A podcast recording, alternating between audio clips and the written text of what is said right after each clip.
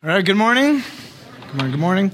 Um, you may not know my mom. She shows up about twice a year to Village Church, and uh, she was the first fueling to become a Christian. Her maiden name is Baxter. There, as far as we know, there was no heritage or lineage of Baxters who believed in Jesus Christ, um, and she was the first fueling. Uh, there are no um, Christian ancestors that we're aware of on my dad's side of the family. And when I was about four years old, our neighbor across the street, Mrs. Hogren, um, shared the gospel of Jesus Christ with her, told her that you are not saved by being good, Jesus was good for you. And uh, as a Roman Catholic, that shattered her worldview. And she thought her whole life she had to accumulate good works through sacraments and, and to have the pressure taken off of her was like this, this pressure valve that was just released and it changed her entire life. Um, the same woman, Mrs. Hogren, across the street, I was four years old, um, told me um, that God loved me and that I could go to heaven by believing in Jesus. First time I'd ever heard the gospel, and I believed. And I, I want to be really clear with you. Um, I am here today in large part because my mom fought for my faith. She got on her knees and prayed. Um, she taught me scripture over and over again. Uh, she intervened into every major moment of my life and brought God's word into it. Um, kindergarten, I remember every day after kindergarten, half day, um, we would, uh, she would read me books, read me Bible stories. She read, she read me The Hiding Place by Corrie ten Boom. She says she never read that dark of a book to a, to a five year old, but she did. I would like to go on record. She does listen. And, um, and so, but she filled my life with God's word and stories of God's word. Her best friend, Mrs. Schwartz, um, also uh, became a Christian. Mrs. Schwartz and my mom did Bible studies with myself and her daughter Liz, who's about two years younger than me. And uh, they fought for us. They fought for us through prayer, through intervention, through talking. Um, it was uh, an incredibly difficult fight for my mom to raise four boys and to fight for their faith when my dad, really of no fault of his own, but didn't come to faith until I was in eighth grade. And so she had all of these boys running throughout her home, and uh, she was trying to figure out all this stuff on her own. I want, I want to be clear my mom didn't have all the answers. Um, she did not know everything. She was not a, um, a theology student. She was a normal mom who came to grips with the purity of the beautiful gospel of Jesus Christ, fell in love with God, was saved, and then she went out and she actually got the answers that she needed for all the questions I was bringing home to her. Now, what you may not know about me is that I grew up going to Catholic school and a Protestant church, conservative Presbyterian church, Catholic school. If you're not aware, the two are really, really different. Even though our pastor wore a robe, they had very little in common with each other. And so I grew up in this world, and uh, my mom was smart enough to teach me one, I think, just core lesson that guided me all throughout my battles and my fights with my religion teachers. She said, All right, everybody, if, if they're Protestant or Catholic, here's what we know that they believe. We know that they believe that the Bible is God's word and it's true. So if they teach you something, at least should be consistent with the Bible. And the other thing she taught me that guided me throughout every single religion class in our Catholic school was um, you are not saved by being good. Jesus was good for you. You're saved by believing in Jesus. These two messages guided me. Um, I remember in ninth grade, Father Donaher's class, and uh, he was this rickety old man, and uh, he was a very funny guy. But so one day he gets up in class and he writes, "Faith equals works, or uh, sorry, salvation equals faith plus works. And of course, said, Excuse me, Father Donaher. Ephesians 2, 8, and 9 says, For it is by grace through faith, not by works that you are saved, so that no man may boast. Mr. Fueling, get into the hallway. Takes me out of the hallway and he says, and I think he was halfway in jest and halfway in not. I'll never forget it. Your mother was a pagan, your brothers were pagans, and you're a pagan. Keep your mouth shut in my class. And I'm like, okay, like, all right. Um, it was just a great moment. And again, him, and I had a great relationship. And I think um, if you knew Father Donaher, you would say, you kind of got to know the spirit that it came in. Uh, but you know, Catholic school and the priests, they don't exactly play by the same rules that maybe the public school teachers play by. But my mom fought for me. She prayed and she fought and she taught and she apologized and she apologized and she apologized and she prayed and she fought. And she had four boys to fight for. And here's what I found is that first generation Christians, they do this. They get the urgency in, in, in, a, different way than those who inherit the faith maybe from their parents or their grandparents. There's a different level of fight. But here's the deal my generation, the second generation, uh, this is where I can take for granted what my mom fought for in me.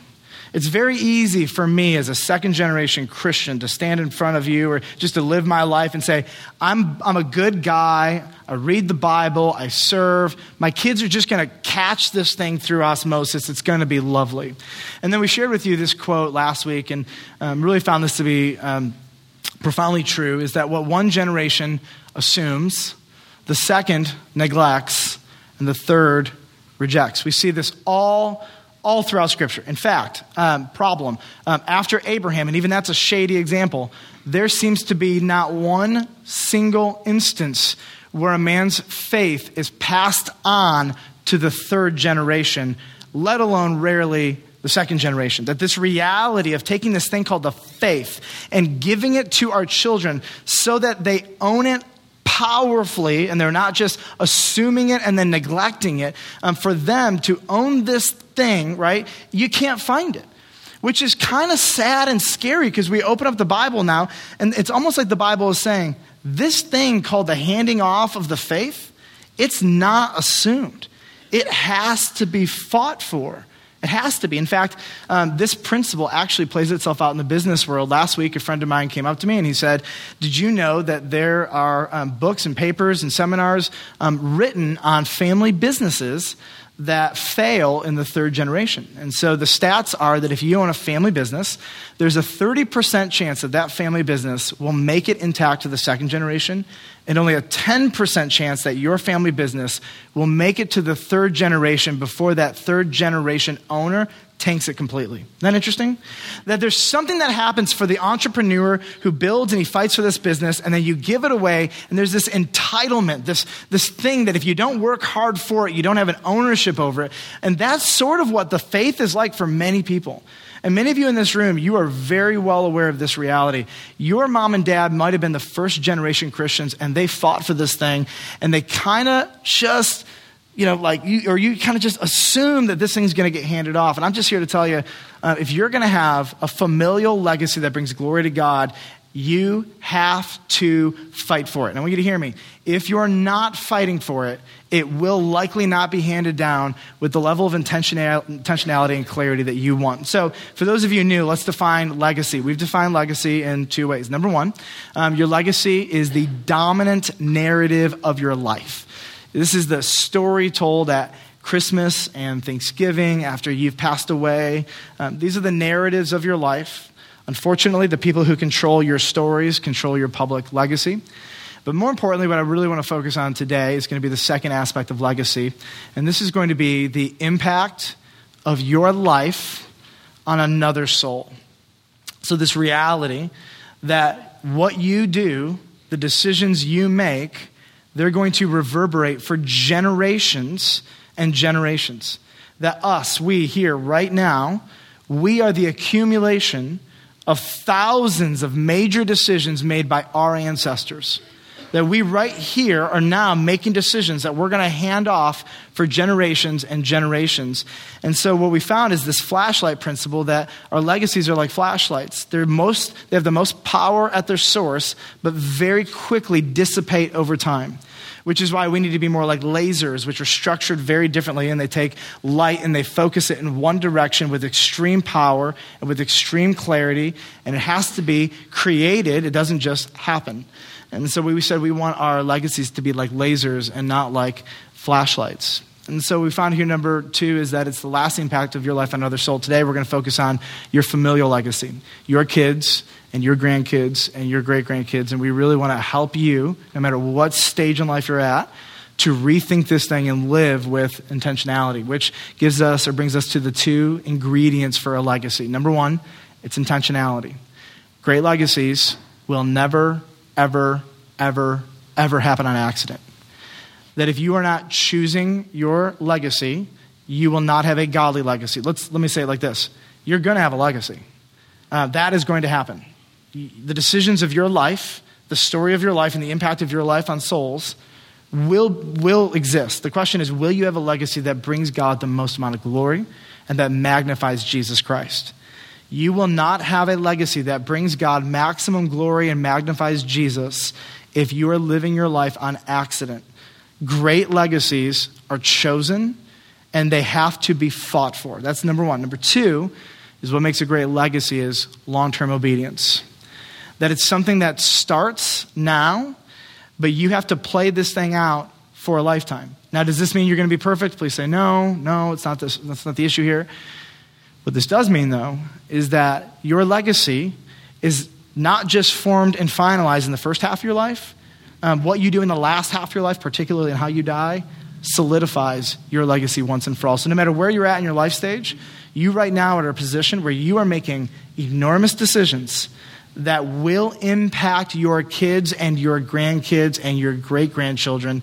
And what we said last week is that it does not matter if you are 85 years old, there is nothing more powerful that I can think of than an 85 year old man or woman repenting, making restitution, personally owning their failures to a younger generation. It's an unforgettable and powerful experience.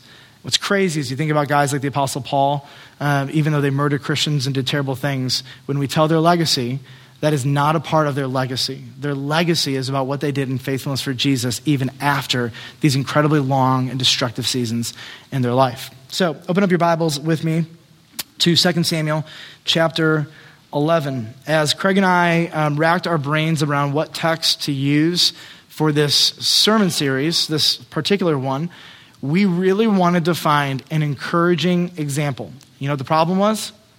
We couldn't find one. Like, this is the story of Scripture. Moms and dads who are not seeing their faith make it to the third generation. In fact, when you just open up the Bible, it's a story told over and over again.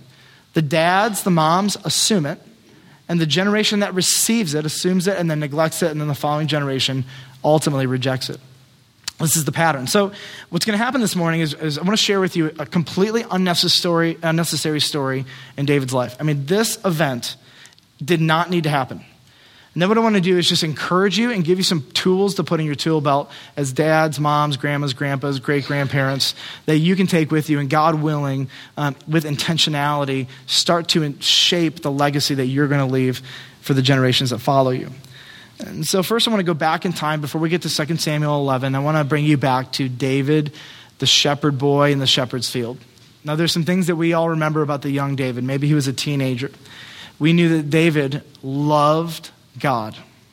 We knew that David was the man who, or a young man who had a heart after God. He obeyed God in the quiet places when no one was looking and it was just him and God it's like David believed to the core of his being that God cared what he did and was always with him. That there was this integrity. There was a courage to David. This kid, he could face lions and giants. And when you read the story, it's like his voice didn't even quiver. There was something unique about this young guy. He was a poet, he was a musician. And he wrote this poetry that made much of God. It was so candid, it was so honest about the human struggle, and it culminated in giving God much glory. This, this kid would play the harp, he would play his musical instruments for King Saul, who seemed to be possessed or infected with some kind of demon. And, and David's music was blessed by God, and it just brought this peace over Saul's life. David was a blessed young man, and he loved God. And then we find him in this story. And the question is, what happened? And then what happens in this story, what you may not realize, this story takes place um, right in the middle of his reign. And you read the story of David, the first 20 years of his story, it's good. God's with him. God's blessing him. Everything's great. He's winning battles. It's good and great and yay, yay, yay. And then you get to this one hinge point in his life, this one moment. And literally, there is almost no good things that happen to David from this point forward. He spends his entire life cleaning up the mess of this one story, this one person, this one incident. You know what her name is? Bathsheba. Ugh, right? You're like, You got to imagine he just looks back. And he's like, if I could take back one thing in my life that was this hinge point in my life that completely altered my destiny and my family legacy, this is it. I'm going to tell you, this event ruined him. Now, David had a kingly legacy. He had some other legacies that were passed on, but I want you to hear me. Because of this one event, his familial legacy was trashed and ruined to degrees that none of us, I think, probably uh, would ever wish upon our worst enemies. What happened is that this young David slowly dissipated. Uh, his character slowly dissipated over the course of his life. And so I want to go to 2 Samuel chapter 11 verse 1. We'll start here in the spring of the year, the time when kings go out to battle. Would a king go out to battle in the winter? The answer is no, it's cold. They don't have the same kind of gear that we do. So they wait until the spring, and the kings go out to battle. Is David a king? The answer is yes. Where's David supposed to be? In battle. Good. David sent Joab. Good. And his servants with him, and all Israel. And they ravaged the Ammonites and besieged Rabbah, which they should have done. You want to talk about a just war? The Ammonites had humiliated David's men, were just asking for it, and David, I believe, is obligated before God to obliterate these people. Here's the problem. The next line. Here's what it says. But David remained at Jerusalem. Where is the king supposed to be?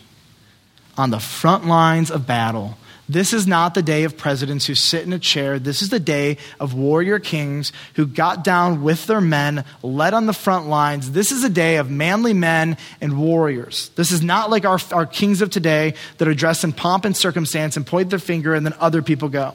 This is a day where the king is supposed to be fighting with his men on the front lines. Now, at this point, the reader, if you're reading this, the reader knows something is off here. And so, if you've been reading his story, like David is the hero, right? David's doing all these great things. David's godly. He's winning. He's accomplishing. He's killing a lot of people who deserve to die. And you get to this point, and if you are paying attention, let's say you don't know what's about to happen, here's what you should be thinking huh, that's not like the David I know. The David I know was a man of integrity and character, he was a warrior. Something's happening here. Well, verse 2 it happened. Love that line. Late one afternoon, when David arose from his couch, you know what he's doing? He's taking a nap. What's he supposed to be doing? Shedding blood, right? That's what he's supposed to be doing. And he was walking on the roof of the king's house, bored, not in battle, that he saw from the roof a woman bathing, and the woman was very beautiful. You remember that line in James chapter 1, verse 14? Each person is tempted when he is lured and enticed by what? His own desires. Something is going unchecked inside of David. You got, you got to realize this. David didn't wake up one moment and do this thing. Uh, something was happening slowly in his character over a period of time. Things were unraveling and dismantling. And so here's what happens in verse 3 David sent and inquired about the woman. And one said, I want to know who the one is, by the way, because this one is like God's little gift to spare him. And of course, David, because of his increasing hard heart, um, blows off the one, but says, Is this not Bathsheba, the daughter of Eliam, the wife of Uriah the Hittite? So at this point, here's what, sh- here's what should be happening. You're the reader, and you're like, David, don't do it. David, don't bite. David, please don't do it. David, walk away. David, you're better than this. David, be a Joseph. Remember when Potiphar's wife was pursuing David sexually, and then um, Joseph was pursuing David, pursuing Joseph sexually? They weren't even alive. How then can I do this great wickedness and sin against God? That's what Joseph said. Like you're begging for David to pull out his inner Joseph, and it doesn't happen. Now, a couple things you got to notice. Number one, Bathsheba comes from upper class blood. Uh, if you don't know genealogies and names, this might just get right by you, but here's what you need to know. Um, Eliam uh, is Bathsheba's father, and he is also one of the mighty men. Uh, David had this crew of 37 men who were fierce warriors who were loyal to God, Israel, and the king. And they would put their lives at jeopardy like that to protect uh, and to serve God and the king. I mean, this was their life mission fearless warriors who devoted their entire lives out of fidelity to King David. And so here's what we find first of all Bathsheba is the daughter of one of the mighty men. Not only that, did you know that Uriah, her husband, is also one of David's mighty men? It's like David, okay, we'll just pause for a moment. Um, this is not just some nameless, faceless girl. This is personal. This is like family. Okay? This is somebody that you have great friendships with their family. Not only this, but um, Ahithophel, uh, her grandfather, was David's closest counselor. Do you see how deep this goes? She's not just a pretty girl. She's not just a pretty girl. She is the wife of one of his most loyal servants and warriors. She's the daughter of one of his most loyal servants and warriors, and she's the granddaughter of one of his most loyal servants. Do you see how vile this is becoming? The text is showing you the depth of the sin, and it's only going to get worse. The second thing you need to know is because of who she was married to, she is only about one to 200 feet away from David's roof. Because David is the king, he's higher. Um, the distance between this roof and where Bathsheba was likely bathing um, was probably the distance ish from here to the front doors of the church. When these doors are open and I'm standing here, I can see whose face is walking in the door. I have visual clarity. And so here's the deal. I, I don't think that David was completely unaware of who this might have been, but even if he was, the moment these names are dropped, what should David have done? Turned around, walked away. This is trouble. So, verse 4 David sent messengers and took her. She came to him, and he lay with her. Just watch the verbs sent, took, came, lay. Done. Over. Now, here, here's the interesting part. Uh, many scholars, and I fully agree with them, I cannot see any other way outside of this, will say that David raped Bathsheba. And I 100% agree. Because there seems to be no compliance on her end. She seems, as the story unfolds, to be incredibly broken about what happened to her husband. Um, it seems that she has no capacity, which is understandable, to say no. When the king in this state of mind, the man who has shed blood, who can with speak with a word and have you executed, calls you to himself, you submit. Now, whether or not he forcefully put himself on her, whether it was active or passive rape, is irrelevant. There's very, it's very hard to find any other category when you look at the full scope of this narrative that this was not rape. So he sent, and he took, and then they, she came, and he lay. Verse 4 goes on, and now she had been purifying herself from her uncleanness. Then she returned to her house. You may be wondering if you're reading this, why is the author concerned about her menstrual cycle? Because under law, you are not allowed, a husband and a wife are not allowed to have sex during a menstrual period, or, catch this, for the week after. Um, there was called a period of uncleanness I think it's actually strategic for God to put this law into place because that moment when they would come back together would be when the woman is the most fertile. So it's interesting that God puts into the law um, guidelines around sexuality that increase and prioritize uh, multiplication and fertility. Isn't that interesting? But here's the point. Uh, the author wants you to know not only did David violate her, not only did David violate his loyal relationships, uh, but he also is completely neglecting the basics of the law.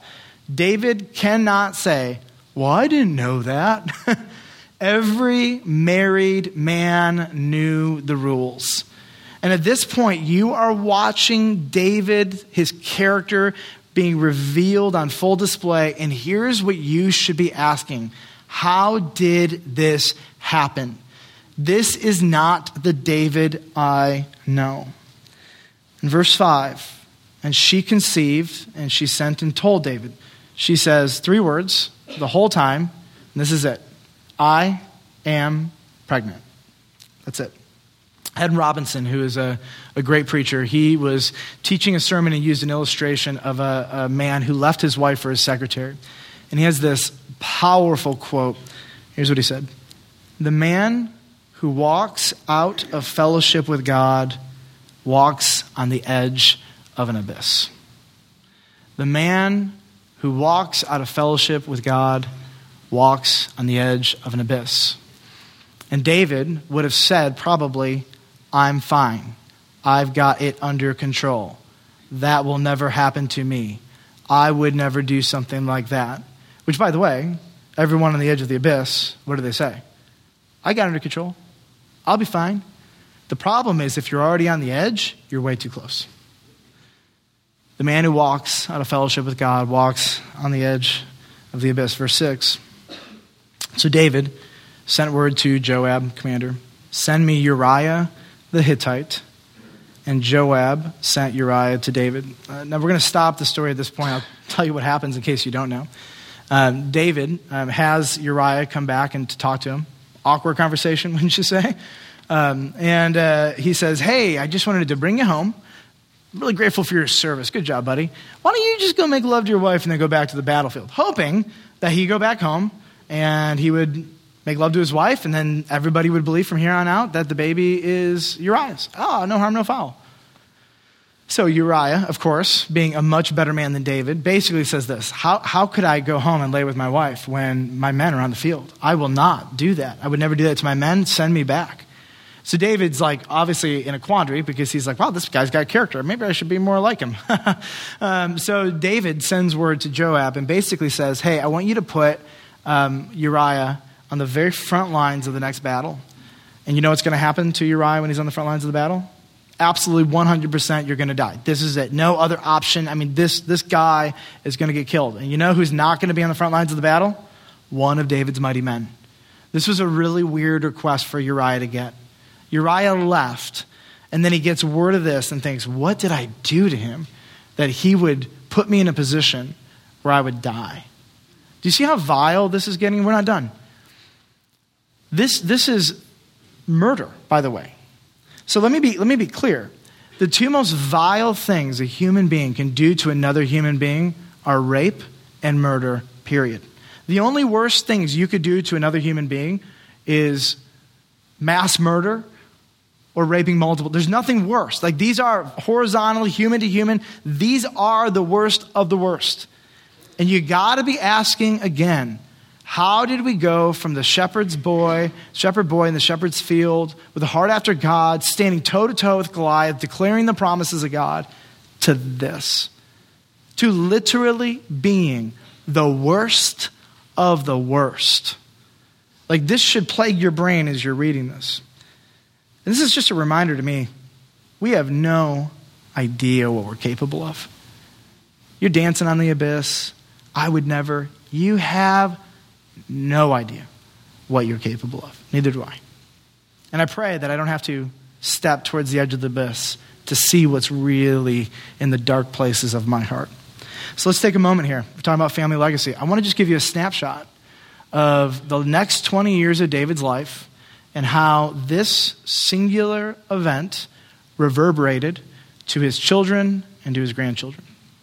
Absalom rejected David as king, stole David's throne, throne, turned Israel against David, slept with David's concubines on the roof. The reason that's important is because where did David spot Bathsheba and then make love to her? On the roof, right? This thing is coming back to David, right? Could you imagine your son doing any of this to you? Not only that, Bathsheba's baby died. Tamar, daughter, raped by her brother Amnon. Like father, like son. Amnon raped Tamar, murdered by his own brother Absalom. Solomon took David's concubines, started worshiping false gods, even the fire gods Moloch, where you would take your firstborn son and you would sacrifice them on a fire before the gods. Right? This is how drastically his wives changed his heart and his theology. Rehoboam, who is David's grandson, Solomon's son, divided the nation and is known as evil and godless. Well, one generation assumes, the second generation neglects Solomon, and the third generation re- rejects Rehoboam. There, I mean, there's nothing you can do candidly that is going to make your children believe, but there are some things you can do that will make them not believe there are some things that you can do that will pretty much ensure the faith is not going to be passed down by you. And by God's grace, maybe He'll bring in the, church or another believer to intervene in your lack of passing it down. But what one generation assumes, the second neglects, and the third rejects. David's story, honestly, it's like so many stories today. It is so unnecessary. Like, this does not need to be our familial legacy. And, and we have these massive hinge points, these massive decisions that are going to make our lives go one way or the other. We don't have to make the decisions that David did. And this is why we're preaching this series, is because we look and we see family after family after family, and there are all of these crucial decisions. And what we're finding is that there are some families who are handing down a familial legacy that brings Jesus glory and magnifies God, and they're doing it with intentionality, but there are a lot who are not. And that even the ones who start well, it's so easy to go on cruise control and autopilot and cross your fingers and hope that the truth you put into them in the first 10 years of their life is going to last through junior high, high school, and college. It's so easy to stop the fight. So at the end of David's life, um, he is about to die. Uh, there's this coup, and this other person takes over the kingdom, and then he gets Solomon and Bathsheba, and he's like, No, Solomon's going to be king. So he gets Solomon, he's about to die, and he gives him some final wisdom, right? And this wisdom, I honestly, I'm just surprised when I read it. So the first part is good. So let's read the good part. We'll be encouraged together. David to Solomon, about to die. Solomon's about to be king. He says this I'm about to go the way of all the earth. Be strong and show yourself a man. Good. And keep the charge of the Lord your God, walking in his ways and keeping his statutes, his commandments, his rules, and his testimony as it's written in the law of Moses. Are we, are we good? This is good. Obey God. Read the Bible, study it, and do it. Awesome. We're, why? That you may prosper in all that you do and wherever you turn, that the Lord may establish his word that he spoke concerning me, saying, if your sons pay close attention to their way and walk before me in faithfulness with all their heart and with all their soul, you shall not lack a man on the throne of Israel. Awesome. Are we on the same page? Like, yay, David. Now, too little, too late, okay? That's part of the problem. You're an old man and now you're having the conversation. There's a theme in 1st and 2nd Samuel, by the way. It starts with Eli, goes to Jesse, goes to Saul, goes ultimately to David. And it's a story of generations of fathers to sons. It weaves its way through the entire book, book of 1st, 2nd Samuel and 1st and 2nd Kings. Okay? And so what we're picking up here is this really important theme. And, and, and so now, listen to what David says. You're about to die, okay? You got your son. He's going to be king. Moreover, you also know what Joab did to me how he dealt with the two commanders of the armies of Israel, Abner and Amasa, whom he killed. Act therefore to your wisdom, and do not let his gray head go down to Sheol in peace. Oh, we're not done.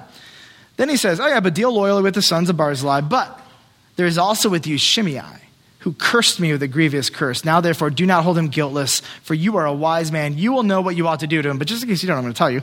Um, and you shall bring his gray head down with blood to Sheol. Like, is this the kind of David that you remember in the shepherd's field? Like, do you guys see the difference? He's a bitter old man who takes his last breath to say, Oh, yeah, obey God's word, but listen to me. I want to spend the majority of my words telling you to take vengeance on my enemies. Like, this is not okay. David is fundamentally broken.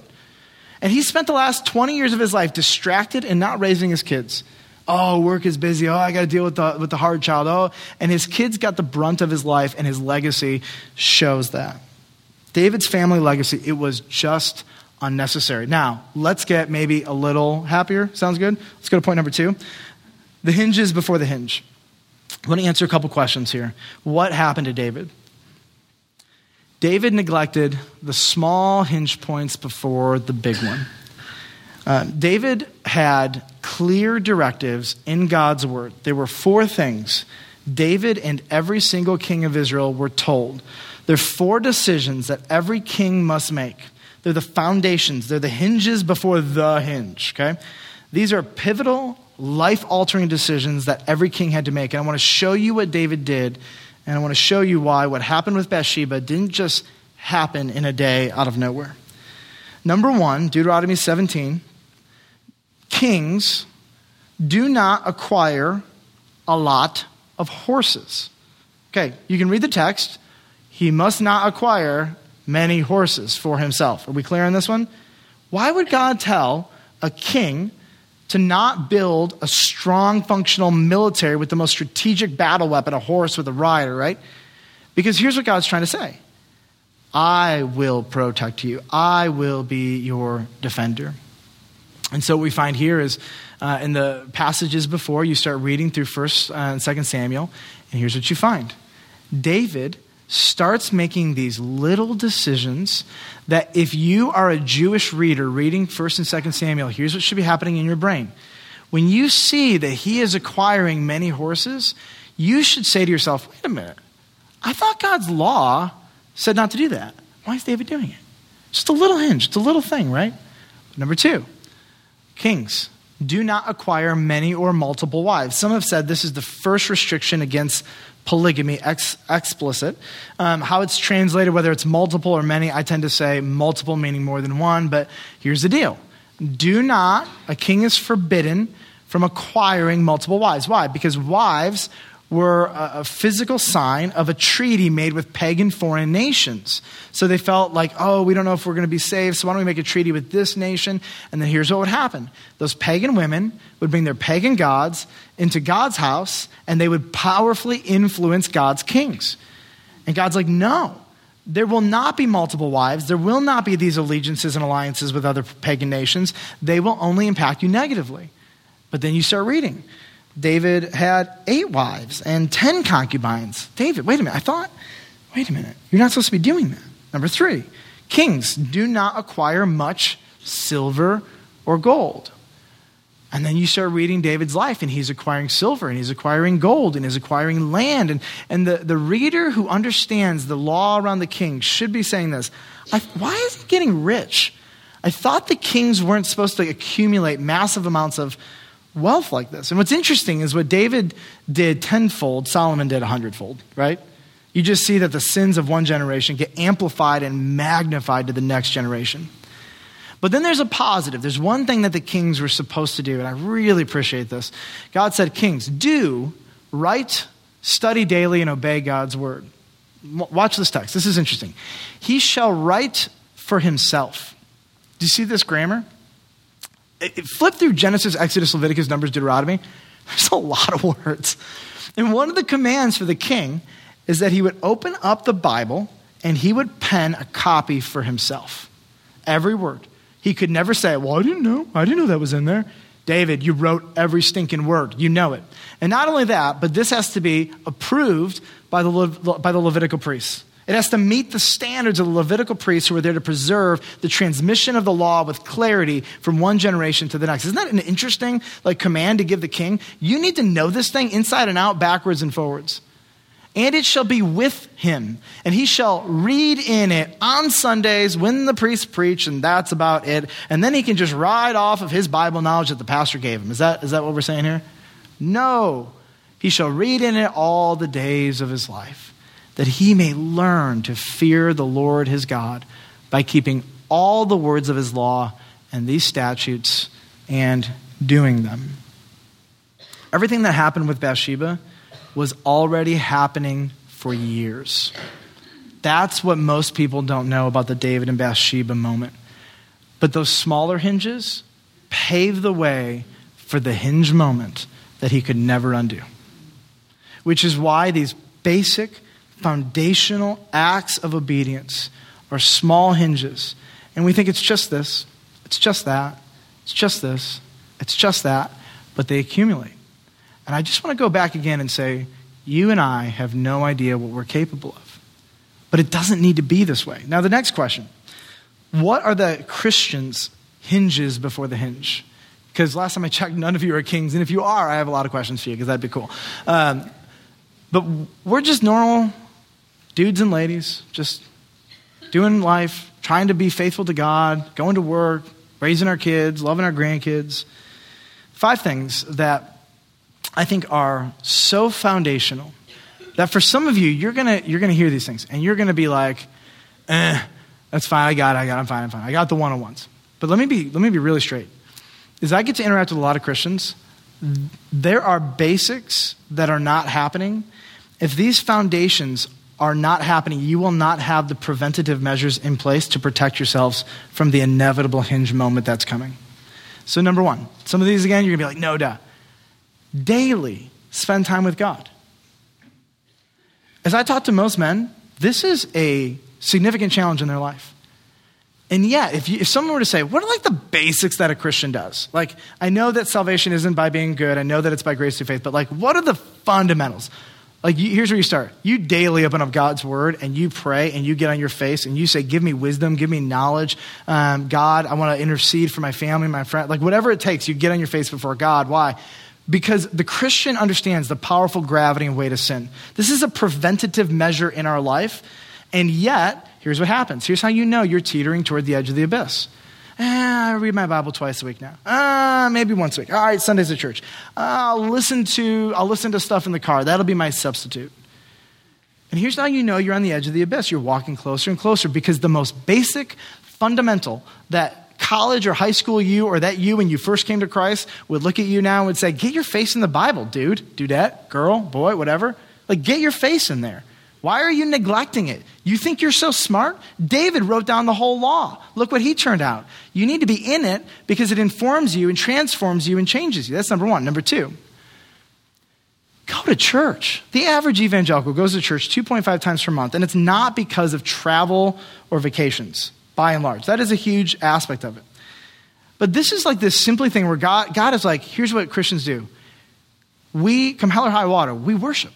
We gather with God's people. Here's what fuelings do fuelings worship God with God's people once a week. Why? Because that's what Christians do. Because this is fundamental to our connection with God, to worship, to being under authority. This is a good thing, being with God's people. We go to church.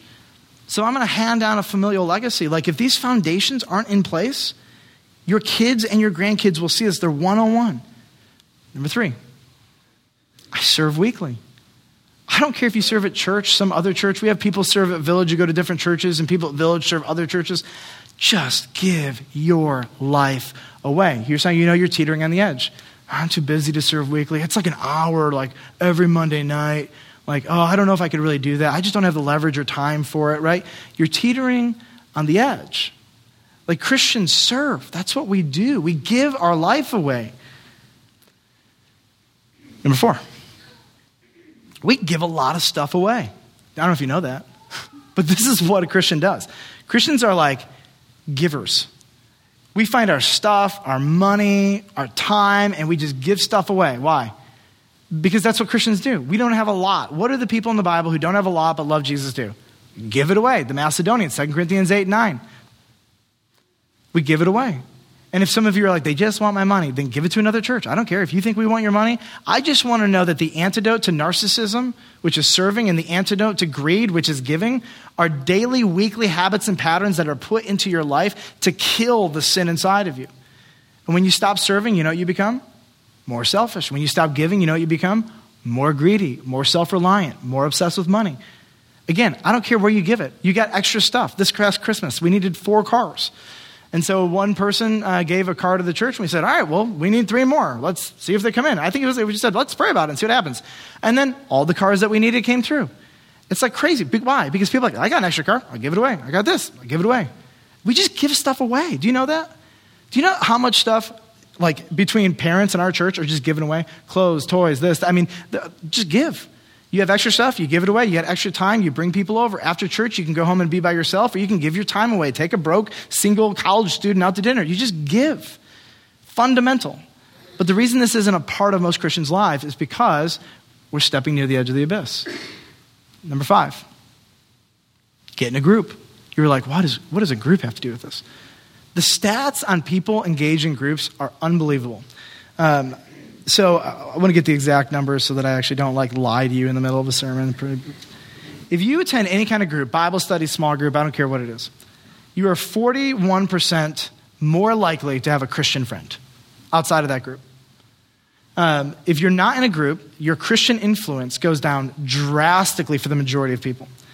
Um, if you're in a group, you're 30% more likely to serve weekly someplace. Actually, the, the experience of being in a group transforms your social life outside of the group, statistically speaking, and it actually propels more people, statistically, a third more people, to actually serve more regularly.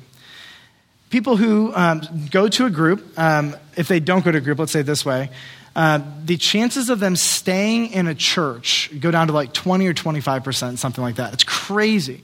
That there's something that happens when a person commits their schedule to be in some kind of small group or group, and it changes how much they read the Bible. They're 68% more likely to read the Bible daily if they're in a group. Isn't that crazy? Like one commitment that you make changes your fellowship, your commitment to God's word, your mission, and how you perceive serving in the church. In fact, I would say of all of these things, if you want to start one place that will, we'll just say, fast forward the rest of it, get in a group, and that will change things pretty drastically. Question number three How can I be intentional about leaving a godly familial legacy? Now, some of you, I mean, first service, so many unique situations, so many unique familial situations, grandparenting situations. Here's my challenge to you get into a group and process this with your group. Ask them the questions that are, you, that are relative to your unique situation and what it means to process and hand off a godly legacy. But I want to do is give you parameters. And I'm not going to dig deep because I'll never be able to give you what you need. So I'm going to give you the parameters, and then you can take these to your groups and to your family and deal with them. Great familial legacies are chosen through three things. Number one, great godly legacies are chosen by what you model. It's chosen by what you model. What you model in your relationships with God, with your spouse, with your friends. Uh, how you handle money, I believe, is one of the most important legacies you can hand off to the next generation. Unbelievable. I grew up, and my mom, she would say to me, over and over and over again. Never go into debt. Don't go into debt. Don't get credit card debt. The only kind of debt you can get is a mortgage and student loans. But other than that, no debt, no debt. Now, I don't think she would actually say the student loan debt, given what's happening with prices now, but uh, now she would say mortgage debt. That's it. And then pay it off quick. No credit card debt. So help me God. I think I heard this saying, I don't know, between 100 and 1,000 times growing up. And that massively informed how I view money. Um, church, what you model. What you model sets an example. If we always have an excuse not to be there, we always have an excuse not to engage, right? Um, you can be here, but not be here. You know what I'm saying? Some of you are taking a nap right now. It's cool. You're like, it's past the 42 minute mark. Oh my gosh. I've got three hours left, so just relax. All right. Don't worry, we're almost done. Godly legacies, great family legacies, are chosen by what you model and by what you teach. Um, if, if you model it and that's it, you're the generation that assumes. If you teach it, you're the generation that fights. This is where the line is drawn. If you're a single and you're like, I don't have a kid, this isn't important, you're called to have spiritual children, people that you pour your life into and mentor. And you are called to model and to teach for them as well. That is a biblical theme. Moms and dads, that's what we do. We give our kids access to godly men and women that they can also model and teach and hand off a faith legacy. We teach them about God. We teach them about character, who God has created them to be, because let's be honest, little kids are wicked little sinners, right? And they need to be dismantled completely and put back together. They need to be taught discipline. They need to be, to be taught how to control their bodies and their minds so they can control it to bring God glory. I teach them how to do chores and how to clean their rooms. Uh, I, I, read a stat which probably informs me more than I'd care to admit that kids who can clean their rooms and have regular chores, their success rates in college and in life are like, it's something like 40% higher in all these metrics they use to study, out measure it. And I was like, my kids are doing chores. Let me tell you, they will not be entitled brats, so help me God. Um, skills, basic life skills. This is what parents do. We teach our kids, our boys and our girls to do the things that are going to be required of them, right?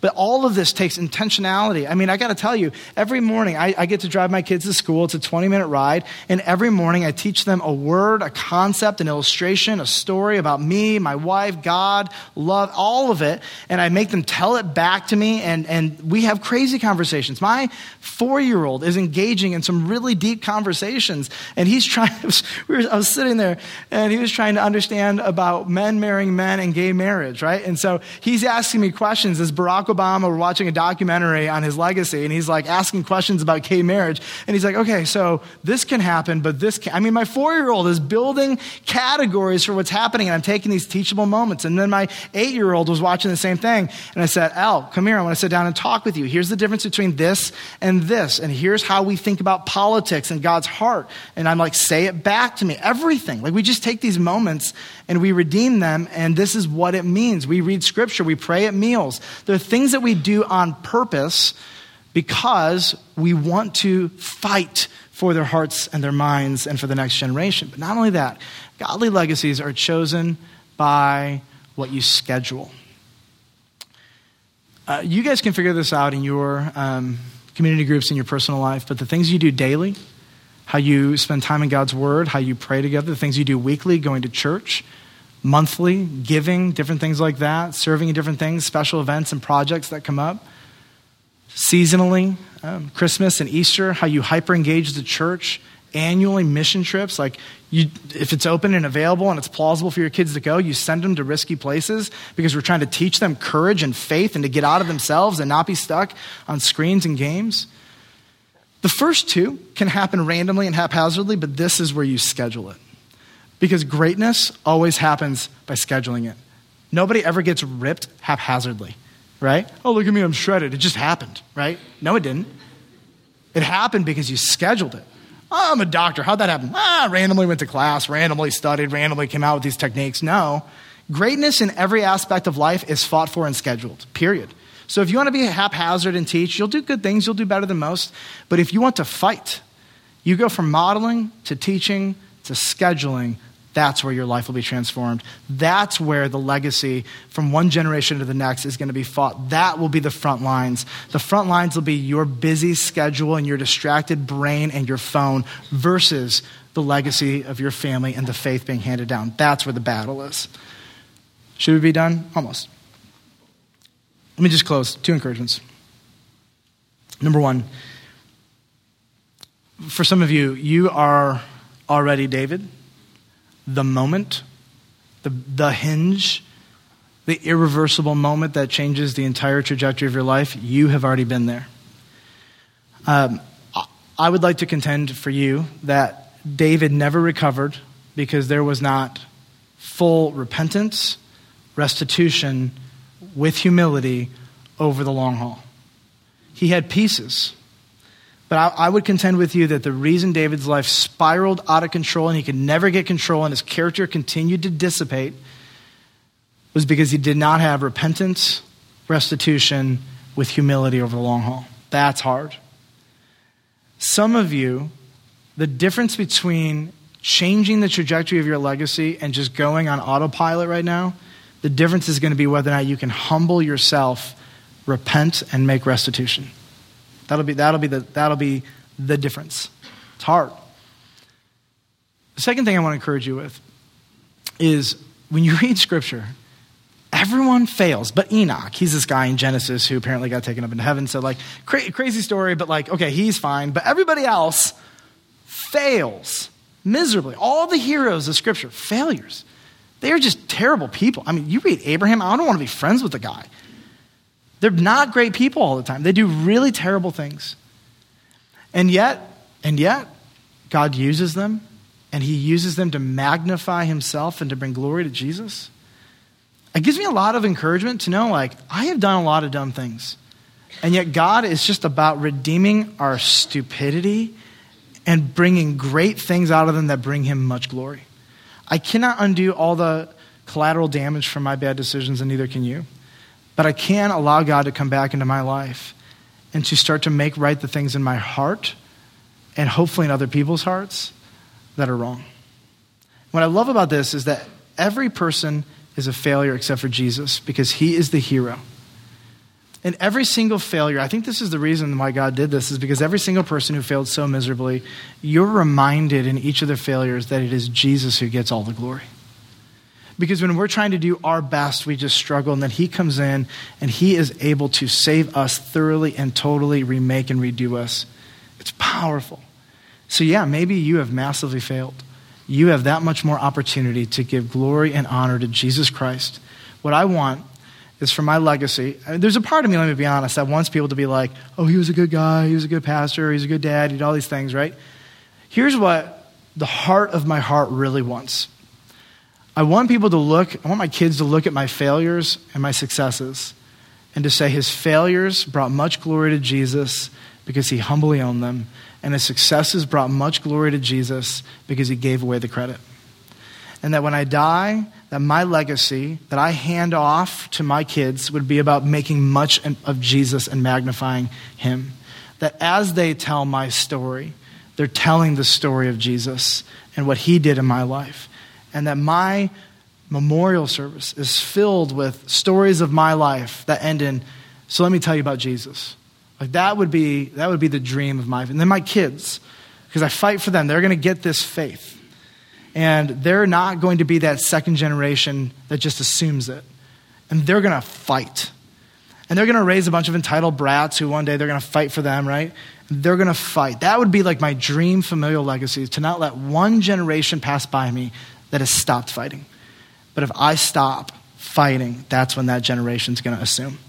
And when that generation assumes, the next will neglect, and then three generations away from having grandchildren and great grandchildren who completely neglect the faith by and large. That's unnecessary. It's unnecessary. So, Village, I want to take a moment. I want to pray for you. Um, again, I wish there was a positive story because that would have been way more fun to be like, yay, you can do it, right? but we, we got to preach what the scriptures give us. So let me take a moment. Let me pray for you, and then we'll celebrate communion. Father, we're really well aware of um, so many failures, honestly, here and in Scripture, and seems to be a very common thread. And I want to thank you that you are good, holy, faithful, righteous, flawless, merciful, and gracious. And that in our failures, you shine as being righteous. I want to thank you that Jesus is the hero. And so, God, I know that every one of us need to take a next step in some way. Lots of information and ideas and Lord, as we see David as a huge warning, God, that's just unnecessary. So, Lord, of all the things, whether it's the foundations of things Christians just do, or whether or not it's these next steps of modeling and, and teaching and scheduling, God, would you, by your Spirit, press on our hearts exactly the next step that we can take? Lord, we can't do all of it at once, but Lord, would you um, gently encourage each one of us to take that next step or two? Um, Lord, would you give us the boldness to face it?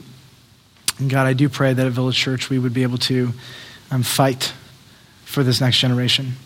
And that we would say, see generations of kids in this church fight for their kids and grandkids. That we would see generations of singles fight for the faith of the kids and grandkids that come through this church. We love you.